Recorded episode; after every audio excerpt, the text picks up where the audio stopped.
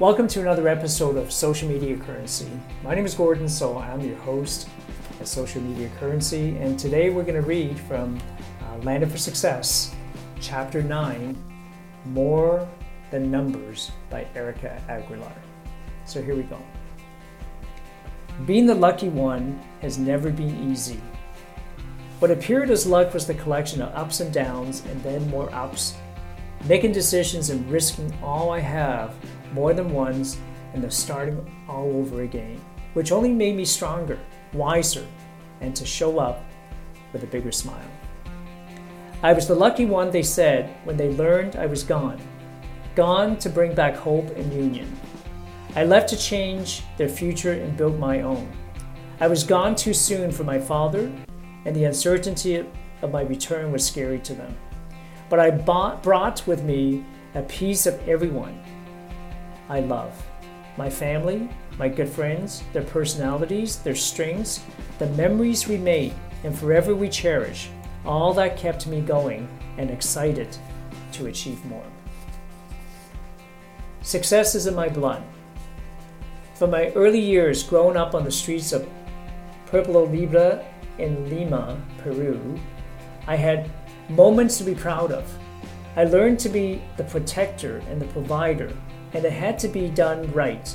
I knew to succeed because I had no choice, too young to understand otherwise. I spent most of my childhood with my grandparents and uncles and aunts for better education, better opportunities, and access to a brighter future. When the opportunity arrived, I left my country at 19 years old. I'm humbled to say my journey had everything an immigrant's journey has. A college degree, unpaid overtime, 18 hours a day, full time and two part times, successful business venture, unemployment, first time homeowner, the best friends who have your back no matter what, trips, dreams, failures, learning opportunities, lived in a women's shelter, very cold winters, crowded buses, a dream house, the perfect home, inexplicable relationships, deported friends, new country, new languages, another business attend, experiencing top achievements in my industry and at work, financially helping family abroad, investments, profit, adventures, being a tenant, and being a landlord. However, there was always something missing. I wonder what it would be like to know more about my relatives back home. After all, it's what I do all day sincerely caring for others, their life, hopes, and dreams. I wanted to understand their lives aside from the financial aid I provide and the trips every two years. I didn't want to be treated as one of the lucky ones. I wanted my children to see a different aspect, relate to their cousins and the neighborhood kids, and relate to my childhood. And it was only possible by creating a space that unfortunately disappears over the years and we as immigrants experience as part of the price of success. Yes, bringing my family over would have been more comfortable, but you cannot obtain 500 close relatives to a new land. So far, I did not find the way. I also didn't think creating that space would be a challenge to gain trust, participate in their activities, and let go of my new belief. There's a there's more there's a more efficient way to do things. More than anything else, it was a mental game and great satisfaction to be able to be part of them again. I used to say and believe I would never belong 100% here, no 100% there. But now I can say it is possible to belong back to your roots. Make a decision, it's worth it. No to being confused. I don't wish things were here as they are back home. Not at all. I am privileged because I feel the joy, triumph, and pain as if time didn't pass by. As of today, I feel I have achieved the greatest accomplishment. After almost a quarter of a century, I have created relationships with the union and new memories with my mom and my adult brothers and their families and everyone else. We are one and we understand our lives are different. We have so much acceptance and respect for each other their way of life is not a consequence of their decisions, but the access to different opportunities.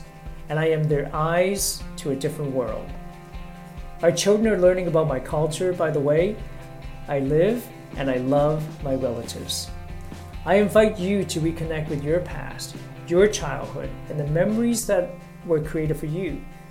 When you live by your faith and allow it to guide you, the results are divine. I do not let my past dictate my future.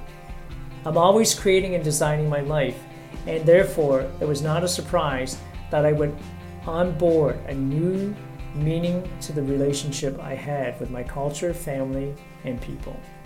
I live in gratitude and opportunities I took when I trusted the inner voice when it said to take a leap of faith and reconnect. I did not doubt it. Having been involved in different industries and projects to achieve a higher financial status, I confirm the success to me is a state of mind. It's not the numbers shown in a bank account, nor the possessions I acquire, nor even the lives I change, but the constant work I do and how I live day by day, knowing that I had dreams once and even more now. Never forget that miracles are around us and free for all. You just need to keep an open heart and a clear mind. Open your heart to success, and your mind will follow. Understand that Circumstances and blessings are more meaningful when they are shared. Invest in loving and sincerely caring for those around you and profit from the abundance and the opportunities to bless someone else's life. Your destiny and your success are yours to decide. We are all unique and we succeed accordingly. Once again, thank you for taking the time to listen. And if Erica's story inspired you, please go to Amazon and purchase a copy of Landed for Success. I'll promise you, you will fall in love with the stories from all 18 authors. They will inspire and they will uplift you. Thank you so much for listening. Have an amazing day, and we look forward to seeing you in the next in the next chapter.